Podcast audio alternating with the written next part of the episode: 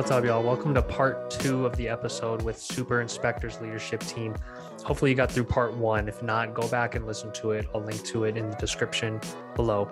Um, but part two is super meaty and I love it. So, we talked a lot about building leadership teams by investing in them and just how Super Inspector invests in them.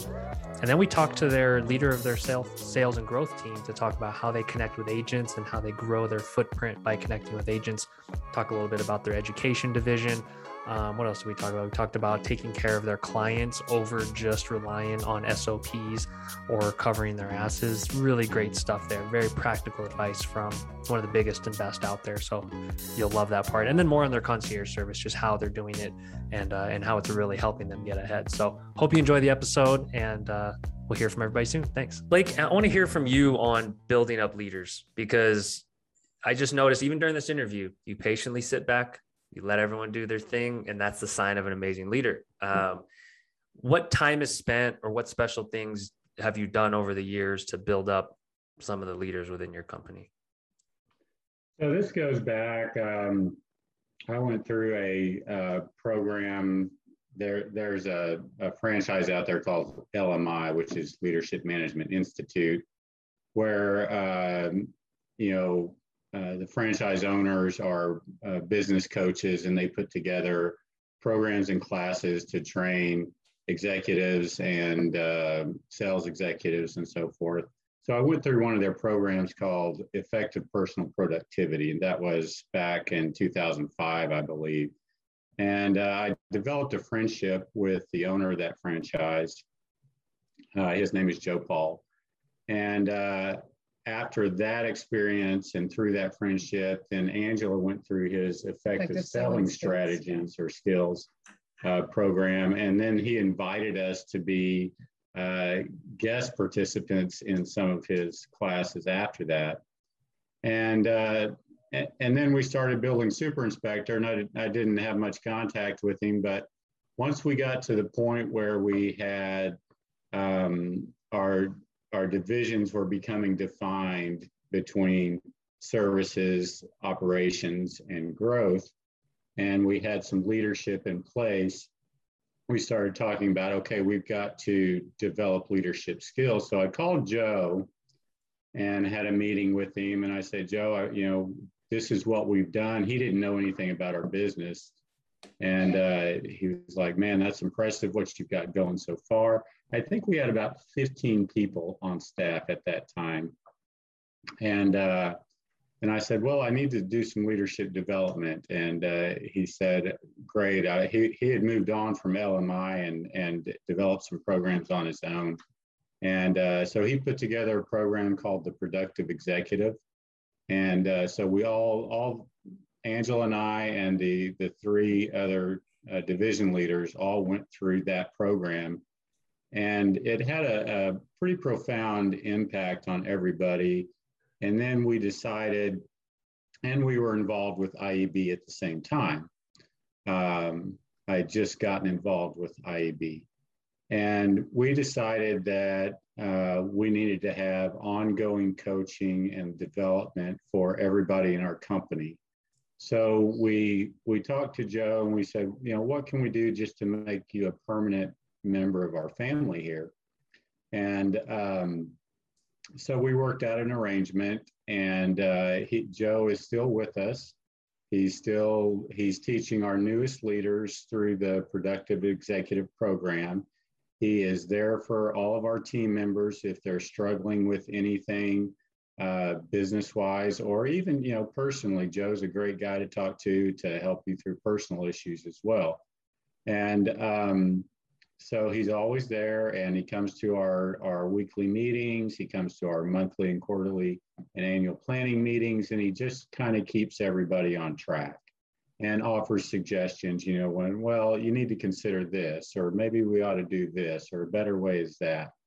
One and, million, um, that's it. Only one million. Yeah, and he pushes us to strive for more. You know, uh, I Love think that. the first year, the first year we brought him on, we we were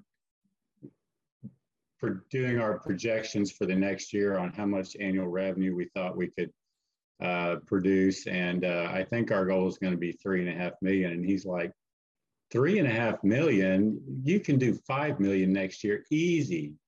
And uh, and th- that sounded outrageous to us at first, but then when I, I just sat down with my spreadsheet, which I love spreadsheets, and I started saying, okay, what does it take to do $5 million in revenue? Well, we have to have this many inspectors. If we have to have that many inspectors, then we have to have this many people answering the phones. We have to have this many people out there building relationships with realtors in the growth division.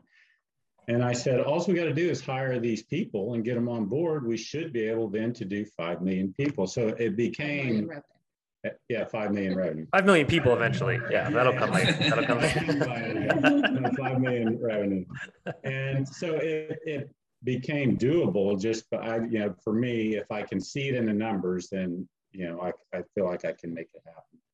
And so, um, you know, that's what Joe's done for us. Uh, and then IEB, you know, the uh, the uh, when I first went to IEB um, I sat through one of the very, the second RGT, which is their rapid growth training. I went to the second one they ever had and down in Houston in November of 2017. And, um, you know, I told Angela, I said, well, maybe we ought to give this a try. I had looked at some of the other um, coaching, inspector coaching uh, things out there, businesses out there, and I didn't really like the culture there.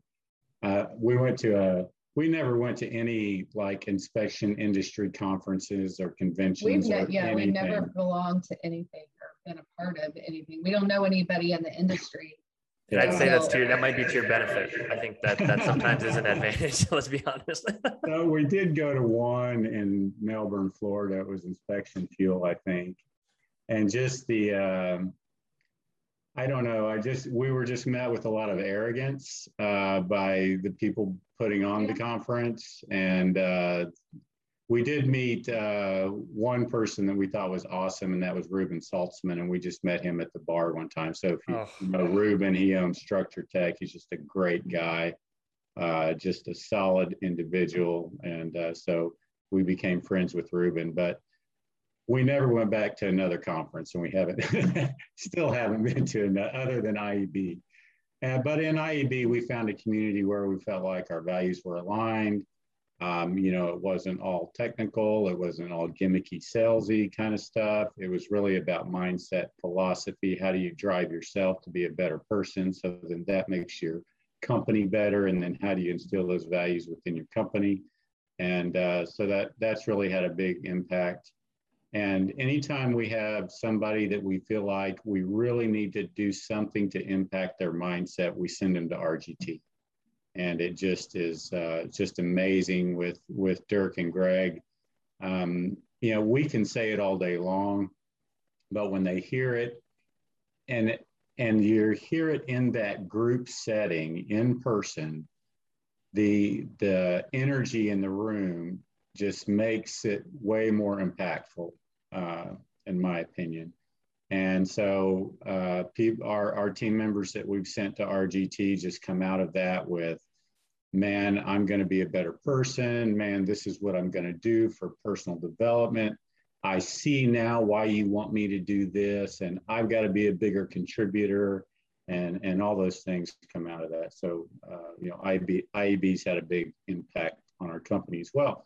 And you know, one of the things that I tell people when they when they ask about leadership development, um, I always ask, well, what are you doing right now for leadership development? Well, nothing. Well, do you have a business coach? Are you a member of IEB? Well, no, I just can't afford it. And uh, when I tell them how much we spend a month on leadership developments, which includes uh, our coach, Joe Paul, our IEB membership, our BergFlow membership, Pivot Ready teams, and all that. I mean, we're spending over $10,000 a month uh, on leadership development, basically. And it, the, the return on investment is just huge. So you've got to spend money on that stuff. Uh, it's not something that you can do on your own as the leader of a company. Uh, it takes it takes a lot of people to to really have an impact on your business. and it's very apparent just having met every single person on your team that I've met, and uh, and that's what I want inspectors to know is that it doesn't just happen overnight. It takes investment, it takes time. We both have you know large teams, and so I think, yeah, the IEB stuff it's to me is transformational. Having been in the industry before it and after, it's kind of unbelievable, and it, I I find myself looking forward to only those conferences and wanting to only go to I think I'm going to send people to RGT. Um, I, I, got with Dirk. I was like, can I start sending people? I'll pay for it. It doesn't matter. Um, I want to jump back to, to Ashley and get you involved here. And Blake, thank you for sharing that. I think, I think that alone can help inspectors think about how they view leadership and how they view trying to inspire others and all the work that goes into it. Um, actually, this growth team has grown, obviously. I'm curious what goes into building those relationships. I want to get like very granular here in terms of meeting with an agent for the first time or getting coffee. That the typical route is let's get coffee, let me do a CE presentation and bring donuts or breakfast burritos or whatever. You guys always play on a different level. You guys are just on a whole different field. So I'm I'm curious kind of how you view those those building those relationships and how it goes and kind of any objections maybe even that you do get. Yeah, absolutely. So, you know, I think when you're looking at you know sales within the real estate industry you see a lot of like let's go do a presentation let's go buy breakfast tacos and donuts. And i you know i spend a couple hundred dollars and i speak to you for a couple minutes and it's a done deal. Um, and we did that for a minute you know and what we found was that it was really roi negative. It was a waste of time. It was a waste of money. It was you know um, and so why do we our kind of thought process around it was why do we need to bring the donuts? We can just call the agent. why do we need this middleman that costs hundreds of dollars? Um, and so we kind of pivoted and started doing our marketing that way.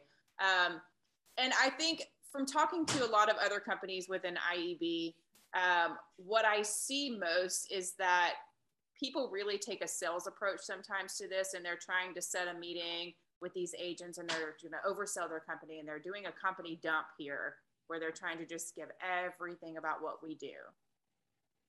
But the sweet spot really comes in with that relationship between that growth rep and the real estate agent. You know, when we're setting meetings, and I train all my growth reps on this, the intention of the meeting is not to let's tell everyone why Super Inspector is the best inspection company ever. You know, it's to make that relationship with them, find a connection, start building that trust, start building that rapport.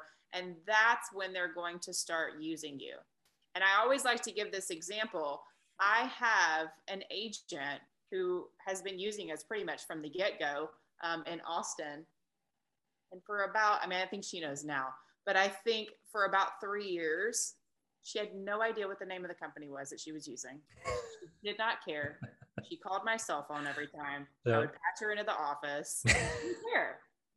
And so it really is important that trust right there. And so we're, you know, we're really just doing making those phone calls. And so if you're not trying to sell the business and you're just trying to set a meeting with this agent, those objections are going to look a little bit differently. And I was just on a call uh, with another um, company in IEB last week talking about this. Um, you're going to get asked a lot, why do you want to meet with me? Because people are not used to inspection companies calling and trying to meet with them. Right. Um, and I always bring it back to because you're a successful real estate agent. Like, I'm not trying to sell my business to you you know i just i want to meet with you maybe take some nuggets of why you're successful i'm trying to get to know everyone within the real estate industry you know in my territory and just and they, they love it successful people want to help other people be successful and i can say this maybe if you can't successful agents love to talk about how successful they are too so it's like if you if you do a little ego pandering they'll always tell you right they'll always tell you how great they are and uh, and how you can help them Right. Um, but no, that's great, and I'm sure I'm sure your vision for the team and the growth has even grown from here. And so I, I can only imagine the scale and, and, scope of kind of what you're what you're after now. I think it's amazing. Yeah. Um, let's jump to the education side. I wanted to make sure to get to that too, because I think the school stuff super interesting. Uh, we we're in a fragmented industry when it comes to training. Obviously, half the states in the U.S. don't have any state licensure at that level.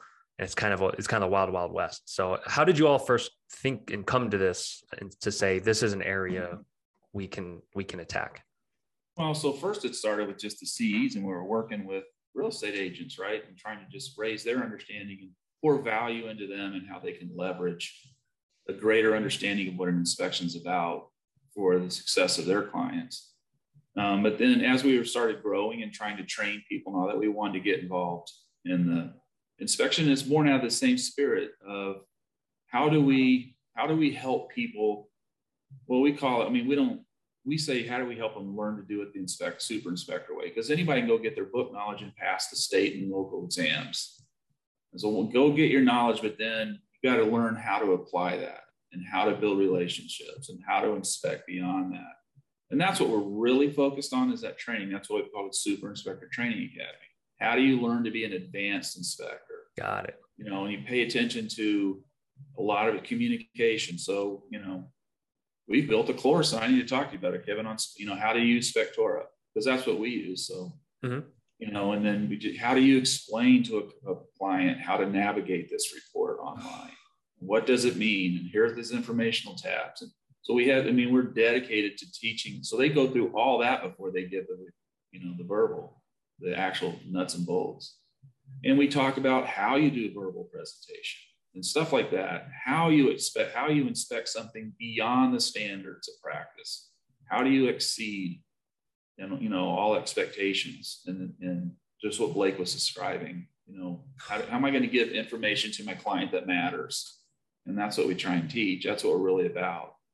We also, um, you know, the training for the inspectors you know in in their training they they learn and come to understand that the most important thing they do during the course of an inspection during the day is to give that verbal report. Um, you know to to give that verbal report to get the information to the client in a non-threatening way uh, to learn to read your client. When you see that deer in the headlights look um, you know to, to back up a little bit and to speak to that fear uh, that the client has so, you know, when I see uh, one of my clients, when I was out in the field and I'd see one of my clients start getting that, that scared look, you know, just to back up and, and to be sensitive to that and say, look, you know, this house was built in 1984. This report would apply to every house on this street. This is nothing unusual, you know, uh, just to calm those fears down and, uh, and to, to, to defer to the realtor to say, you know, all this stuff is repairable. It's all negotiable. That's what you have a realtor for and to like you said to uh, to uh, go to that ego to say they're you know they're a great realtor. She's really good at what she does or he's really good at what he does. You know this is not anything you need to worry about. We we teach our inspectors that if they if the client's halfway through the verbal report and throws their hands up and says i'm not going to buy this house you didn't do your job. Um, you know when i was out in the field the thing i loved the most was when my realtors quit coming to the verbal because they trusted me. They knew I wasn't going to blow their deal. And we teach our guys, you know, yeah, maybe there's a panel in the closet that's going to be $3,000 to move, but let the electrician come out and blow the deal. Don't you blow the deal. You know? um, so that, you know, it, that's the most important thing we do is, is gain the trust of our, our realtors. Wait, you're telling me that uh, the size of the margins on the PDF isn't the most important thing? It's actually communicating with your clients. Amazing, right? I think every inspector needs to hear this. Uh, if you well, guys, I mean, created... that's our models. How you how do you teach an extremely customer client oriented inspection versus a I know I'm covering my liability inspection. I think if you guys aren't selling this yet, I think you could probably sell 5,000 courses a year to new inspectors on this. I think every new inspector in the industry needs to take a, a class on this from you guys. So we'll, we'll pimp it out for you when you're ready uh, on that. Cause there's no training like this. And we always say that I joke about it, but I think there's no training on the verbal, the driveway speech, how to conduct yourself, how to be professional, how to deliver all this. And I think it, it would save a lot of inspectors. So I, I love so, that you guys are already ahead of this. And, and, you know, Blake, you know, when I first start came on board, I had to do hundred inspections with Blake and, and I was, I felt like I was a pretty good inspector. I did a couple hundred inspections in that first year. Uh, but as I was going through the house with Blake the first couple of times, I mean, I just kept thinking, like, man, I hope I don't get sued. You know, I, I hadn't pointed out half the stuff this guy's looking at, you know.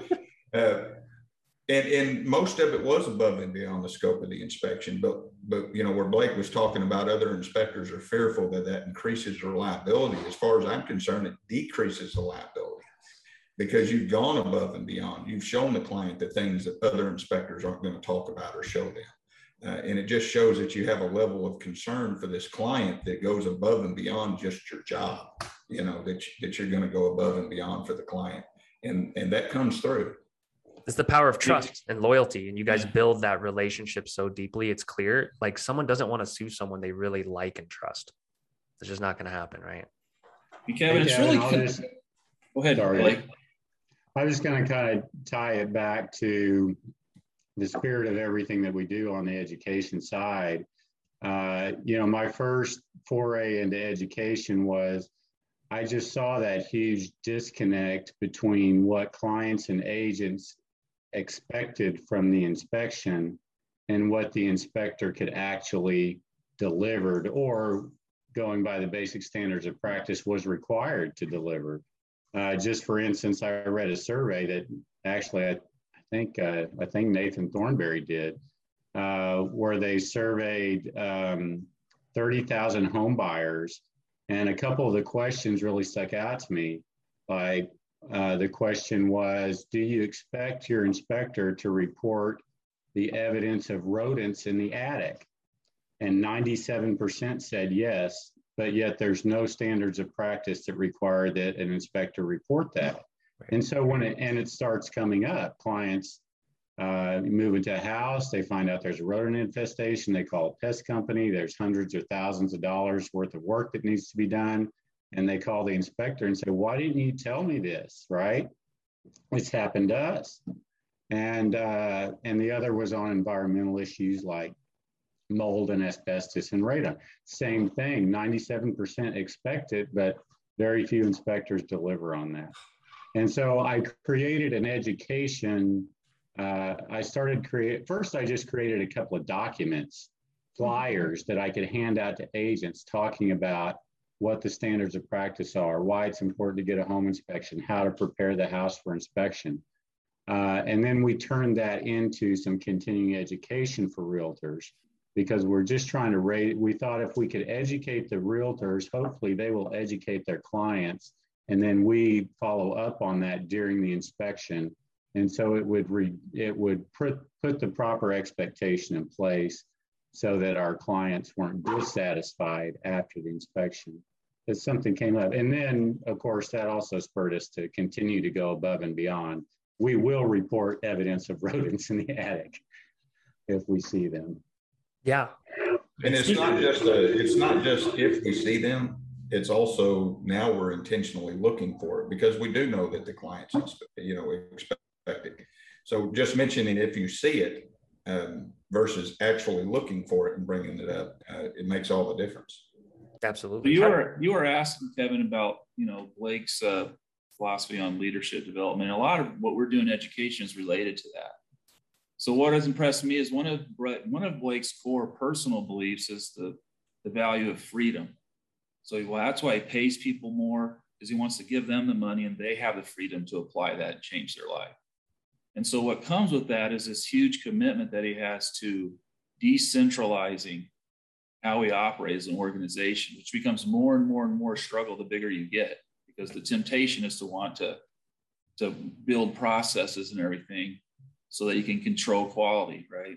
and um, but we resist to do that and we so we preach principles and that's what we're trying to do here is teach people how to inspect based on principles and they apply differently in every varied condition that you're in but it's all principles governed around customer relationship not liability centric and so it all relates and that's why you can sit back and just watch because it's that we just huge commitment to decentralizing everything and empowering people to make the decisions that's so. It gets scary. That's, it gets messy sometimes, but that's the commitment to training. Never.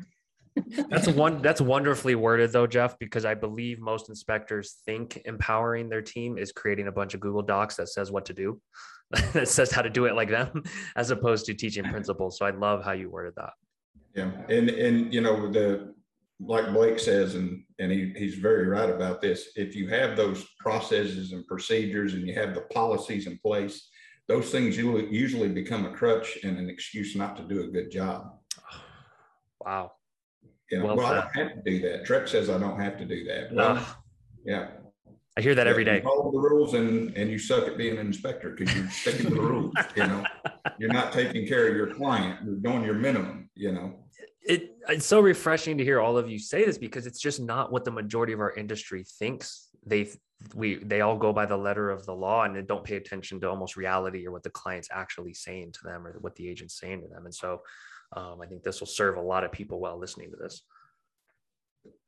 Yeah, well, you know, we're, very intentional about it too. I recently uh, worked with our operations manager to pull down all of our customer concerns that we've had this year and look for commonalities in it. And one of the things that rose to the top was uh, was the rodents in the attic thing.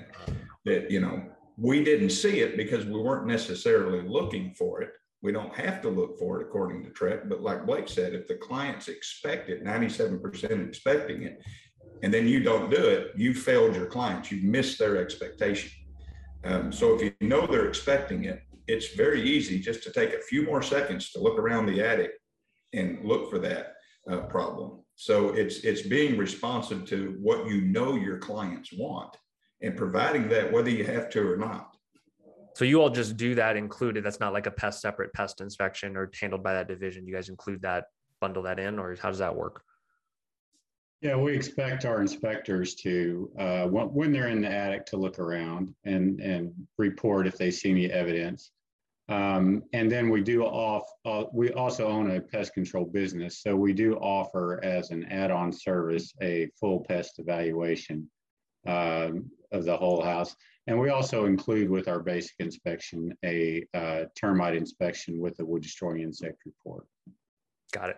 How a lot of smaller companies are considering spinning off a division or creating pests, creating a separate radon mitigation company.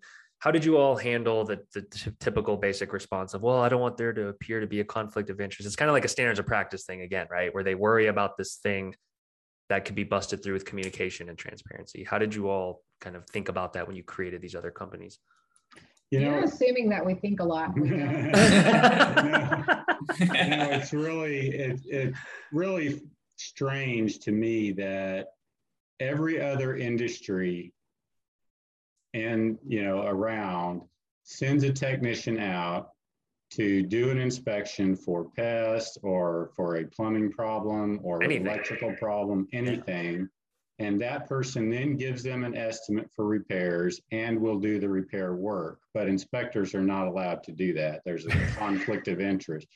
Well, there's there's there's that conflict is always there. So, you know, we don't our inspectors do not sell repairs and they don't do repairs. Uh, so those are all done by other people within our company. Um, and so we keep the inspector separate from that. They will report defects, but they don't then um, call our pest company and say, hey, I found termites over here. You need to call this person and, and let's, you know, try to sell this and I get a commission. So that's, that's, that doesn't happen. The inspector reports it. If the client, uh, then our, our concierge will contact them and say, is there anything we can help you with? And they say, yeah, the house has termites. Great. Our pest company can give you an estimate and go out and do that. So we try to be very respectful of that line uh, and keep our, our inspectors uh, uh, out of that so that there's no uh, appearance of impropriety, I guess. But I Delta think- can talk. Go ahead, Yeah. We don't, I mean, maybe since we started concierge, I've had one agent ask about it. It's really not something that people have complained or brought up to us multiple times. It's not an objection that I even consider on a daily basis. And we even have had clients say, You have access to my inspection report, right? Great. I want everything fixed and we just go and we get all okay the electrician's coming this day the plumber's coming this day they'll give you an they'll the plumber will send us the estimate we'll tell them how much it's going to be and then we'll bundle it all together and t- this is how much it'll be to get everything fixed. So it's actually kind of the opposite. They like that we are available for to be that resource for them. And we even do cost estimates like our handyman and renovations division does it and they guarantee the prices. So if they want them to fix it then they can. So we actually have only ever had that come up once or twice where people have thought it was shady so it's actually been a benefit rather than a negative people don't care we offer the uh, we offer repair cost estimates as a add-on service to the inspection so if uh, somebody orders an inspection, they can choose to get repair cost estimates with the inspection, and we charge for that. And but the inspector doesn't do it.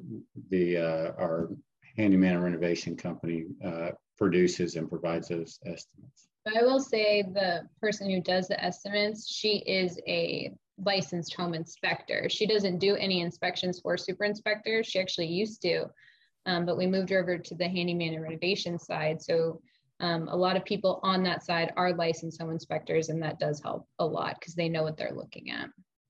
Yeah, we're trying to add value to the the client, right? Extreme ways. So they uh, concierge Delta talk about they handle when people are in their option period, they're handled differently than when they actually assume ownership of the home.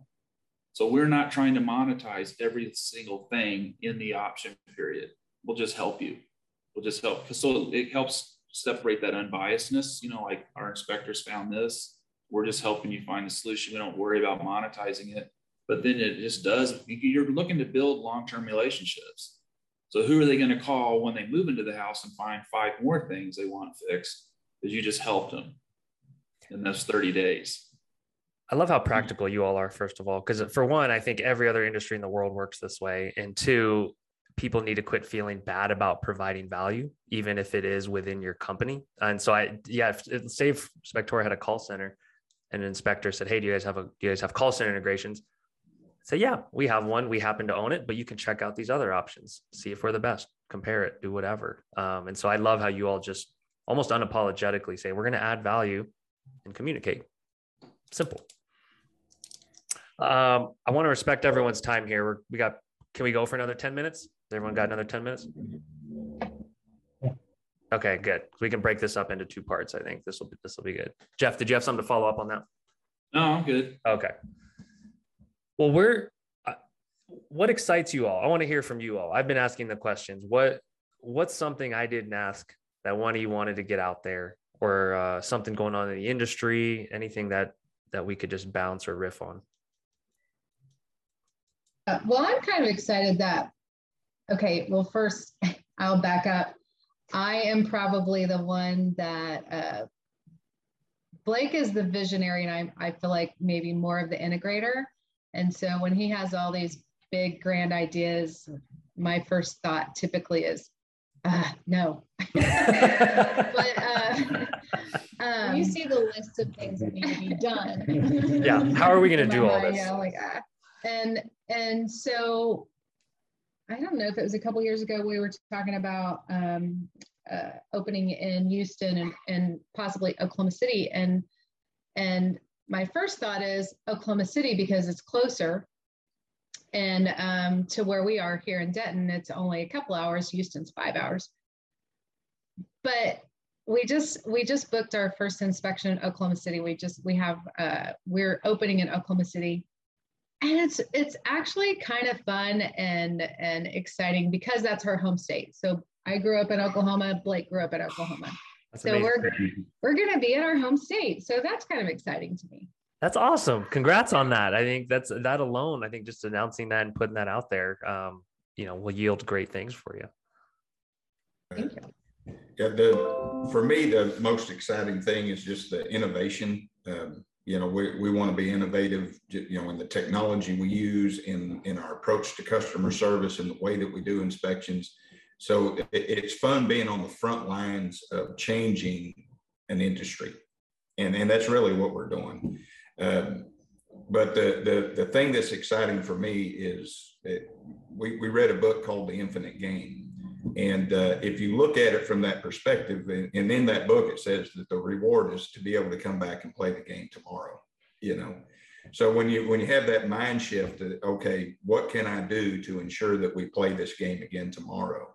Uh, and, and you approach business from that perspective, that's it's, it's game changing and it, and it will change the industry given time because the, the industry will have no choice but to change uh, if they want to compete. Um, so to, to go in and set the standards, the new standards of what this uh, what this business looks like is really exciting. You guys are a force of nature. That absolutely changing an industry and the way people think. I think it's amazing. I think for me, um, what I'm most excited about is, you know, one, and I think these two tie in together. One, looking at all of this expansion that we're about to be doing. You know, I'm like, oh my goodness, this like 50 city plan, and in the next couple years, we're gonna look back and we're gonna be like, this is a completely different company. I am so like I am a junkie for like grind culture. So knowing that this is like coming, I'm like, oh, I just get so excited thinking about it. But two, and it ties in with that, because of that expansion, we're really able to take the people that are with us now and then take new people that we don't even know yet and just really completely change their lives, you know? And so Blake and Angel are such big proponents of like, you know, giving second chances. You don't have to have like the perfect professional background to come on with this. Like, do you have a good personality? Are you ready to go out and have a yes mindset? Great, you know, come on board. Um, and so I love getting to watch, like, and I've already started to see it as we grow and as we create these new positions, everyone's lives are changing. And I love that. I think that's that's probably like the thing for me. That's cool. Scale, culture, changing people's lives. It, it's it's a beautiful thing. Uh, Ashley stole my answer. yeah, I guess how Delta from your vantage point though, you're seeing it at like a different phase of life, obviously, but how are you, I guess, uh, how are you seeing the company evolve and grow with like even who you guys bring in and are you involved in kind of helping craft that culture? I'm sure you are within the concierge group, right? Of just how you guys do things over there. Um, well, I think kind of like what Ashley said, it is really exciting to get to see the people that we that fall into our lap or that other people bring in and we can create these opportunities for them. And it makes me get emotional every time when i think about it. Um, and just the idea that we're going to create not just that we're expanding in other cities but also going deep in we're not stopping at pests and handyman and renovations. Our team is going to grow to moving our own insurance. We just start we totally forgot we started our own utilities division. Um, we actually have eight i guess. Um, and just the amount of talent that we're going to find and and i was when they were talking about interviewing i think it actually helped to be a novice at it because all i watched them do was listen. That's really what it was is just listening to people and asking them questions. Tell me more about that. Explain this or why do you think that happened or how has that changed your life? Rather than most interviews you walk into it's tell me about a time you had a conflict about... with a supervisor. Yeah yeah. We use some of that too. But we get to know them first. So i'm i'm excited to watch how the culture will stay instilled in the people that we bring on. And that's something that is is difficult to to keep in in growing the multiple sides of the business and making sure that super concierges culture is the same as super inspectors. And you were right when you said it doesn't happen overnight and mistakes have definitely been made bad hires have been made but we're just going to try our best to stick to that culture and ask questions and listen. I hope that answered the question. 100%. It gets exponentially harder, right? When each of you maybe don't have direct contact with everybody underneath you or kind of that reports to you. And that gets scary, right? Where you're like, are there bad apples kind of just festering in there and, and kind of creating poor culture? But um, yeah, 100%. Um, Jeff, I'll, I'll go to you and then I'll, I'll finish with Angela and Blake. Uh, what's what's interesting on your horizon is all education. just, a lot of it's just the people, right? The who you meet along the way and the opportunity you create in their lives. So, you know, we create a goal in the future for a thousand inspections, let's say in Oklahoma City. Well, it's not just thousand inspections that equals not so much number of dollars. It's you're an inspector's doing that job there's somebody in Oklahoma City that's not a part of super inspector right now who will find and it will change their life moving from one vocation to this. It will totally change the trajectory of their life and their family from here on forward. And the thousand inspections aren't just a thousand inspections, it's a thousand homes that families will grow up in and young kids will become doctors, lawyers, and all that. So it's just building all those relationships and being excited about that. And then I just find people, I love enjoying and teaching classes and running into inspectors and, you know, learning from them and sharing life stories and all that. And again, trying to help pour some value into their lives and helping them see how to do it a little bit better. It's just all exciting. It's the people, really. It's a whole journey. Can, This can is- I add- jump into that real quick? Um, Yeah. You know, Jeff teaches these classes and I've gotten so many recruits from these classes because they see, they see Jeff, they see his passion for what he's doing. Um, he, he talks about super inspector and our culture and that's attractive. Um, we've hired people that have gone through Jeff's class. Um, so just to, to get out there and project this culture and this, uh, and just this excitement about the company that you're working for is attractive to uh, other people.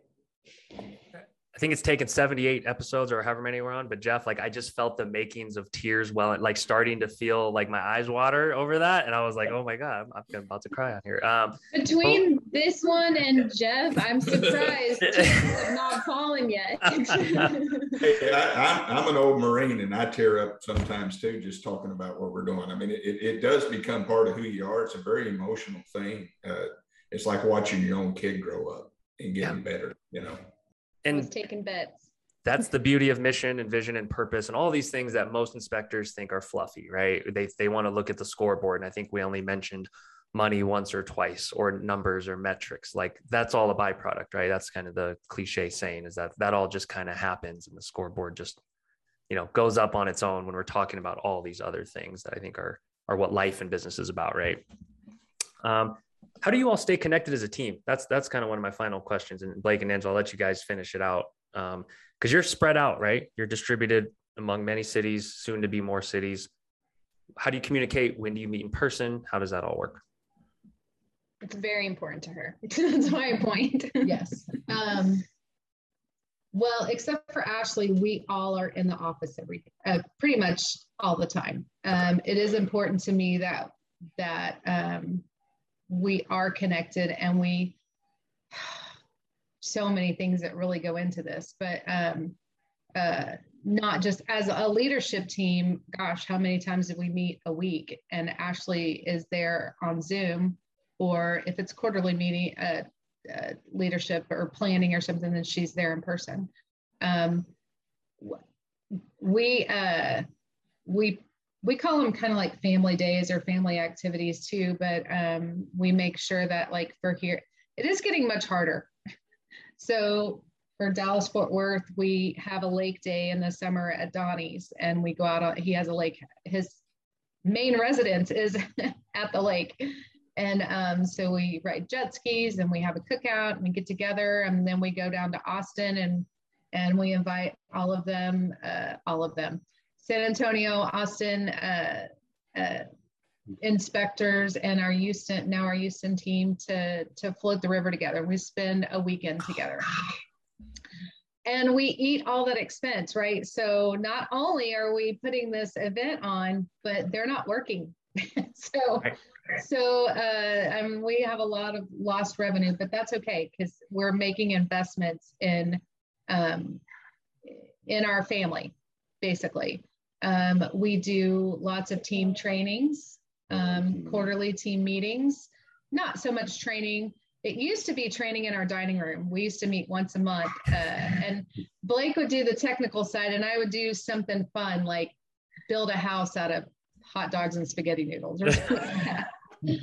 but uh, uh, so now it's more just about teamwork and mindset Mhm. on our quarterly trainings, and it we outgrow our uh, venues like every quarter you know, we've hired over 50 people this year alone. And so um, uh, we, I'm struggling to find the right place um, for our next team meeting at the end of September. You'll be renting out the Lakeway Resort for just for just super instructor. oh my gosh.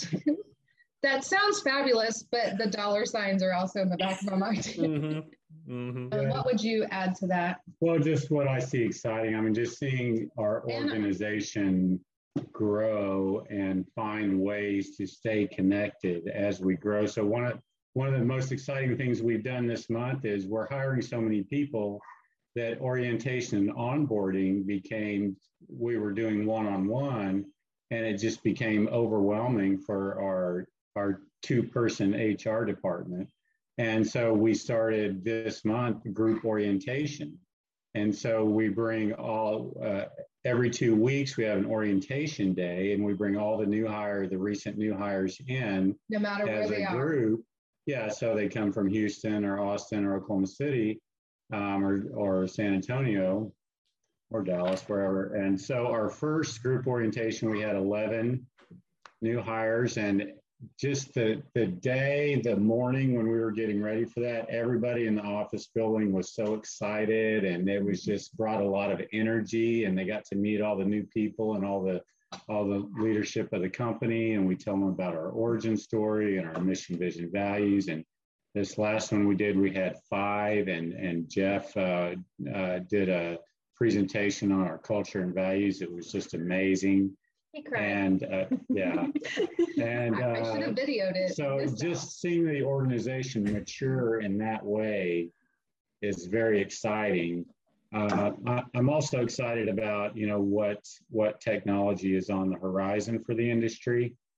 Uh, so you know we're trying to to stay ahead of that as much as we can. Uh, you know, Spectora, of course, is kind of helped push the technology forward some, but I still feel like technology in the industry is, is way behind where it could be with what's available out there. So we're, we keep our eyes on the horizon for, for new technology that can, that can transform the industry. And uh, so I'm pretty excited about that. Uh, you know, we're, we're experimenting with some different technologies that we've come across. Um, you know, it's not there yet as far as something that would create like a virtual inspection or something like that, but it's coming, it's out there. And so, you know, that's something that that's pretty exciting. Yeah, that the tech side definitely excites us as well, thinking about, you know, with the the Matterports of the world and just what could be done with everything. And, and there's probably things we haven't even thought of yet that are going to transform our industry in the next five years. And so exciting to hear that you all are in the forefront of that. Um, hey, Kevin, I just want to say real quick that I want to give you props, Spectora. I mean, literally, it has given a lot of our inspectors their life back. And that was important to us. I mean, they're yeah. able to go to their kids' baseball games and all that again, where they couldn't before. Yeah, we, and, we um, used to use. I'm it's sorry, just a game changer. And so, and then your guys' commitment to innovation, we can send something up the stream, and y'all, and in two months or so, three week, three months, you see it applied you know, just y'all's quest and thirst to make it better all the time. How easy it is to build templates that we can build a create a quality product for our clients. It's amazing. Great company. I appreciate you so much. Well, thank you. I appreciate that. And there's a reason why I think we we came to find each other, and I think why we're connecting with other you know IEB companies. I think the values align, the hunger to continue to be better. Um, we never put out stuff as fast as I want. Of course, I'm probably the unrealistic visionary too, where I'm just like, why can't we get this out? And the team's like, dude, this is a very difficult feature, but I think working, I think the partnerships with the companies in the industry that see the future, see what's on the horizon, and then understand the bigger picture and how it can impact, like say, the biggest and best in IEB. We're really we're like laser focused on a lot of those features, and we have those conversations every day. And uh, yeah, just like you guys have with your clients, it's like we we commit to having those conversations to just better the industry, but you to give you tools to kind of help you guys with your mission. Donnie, you were going to jump in. No, that's okay. I was just going to add something to what uh, Jeff said, but I don't remember now. So. All right. Well, let's wrap here. This is already amazing. This has been amazing. I think you all are wonderful, wonderful humans. Thank you for taking an hour and a half to kind of share the story I hope we hit everything. We may have to do a part two. Who knows? We can pick topics and just uh, and make this a revolving or recurring thing if you guys want. But absolutely. Um, but thank you so much. Such an inspiring story. You guys push us to be better. Um, you know, every time I get around you all and by extension the IEB crowd, um, I come away just on fire, just ready to do a million things. So thank you for that, and uh, you guys keep keep changing the world. Thank you, we will Kevin. try. Thank you, Kevin. All right. Thanks, everybody.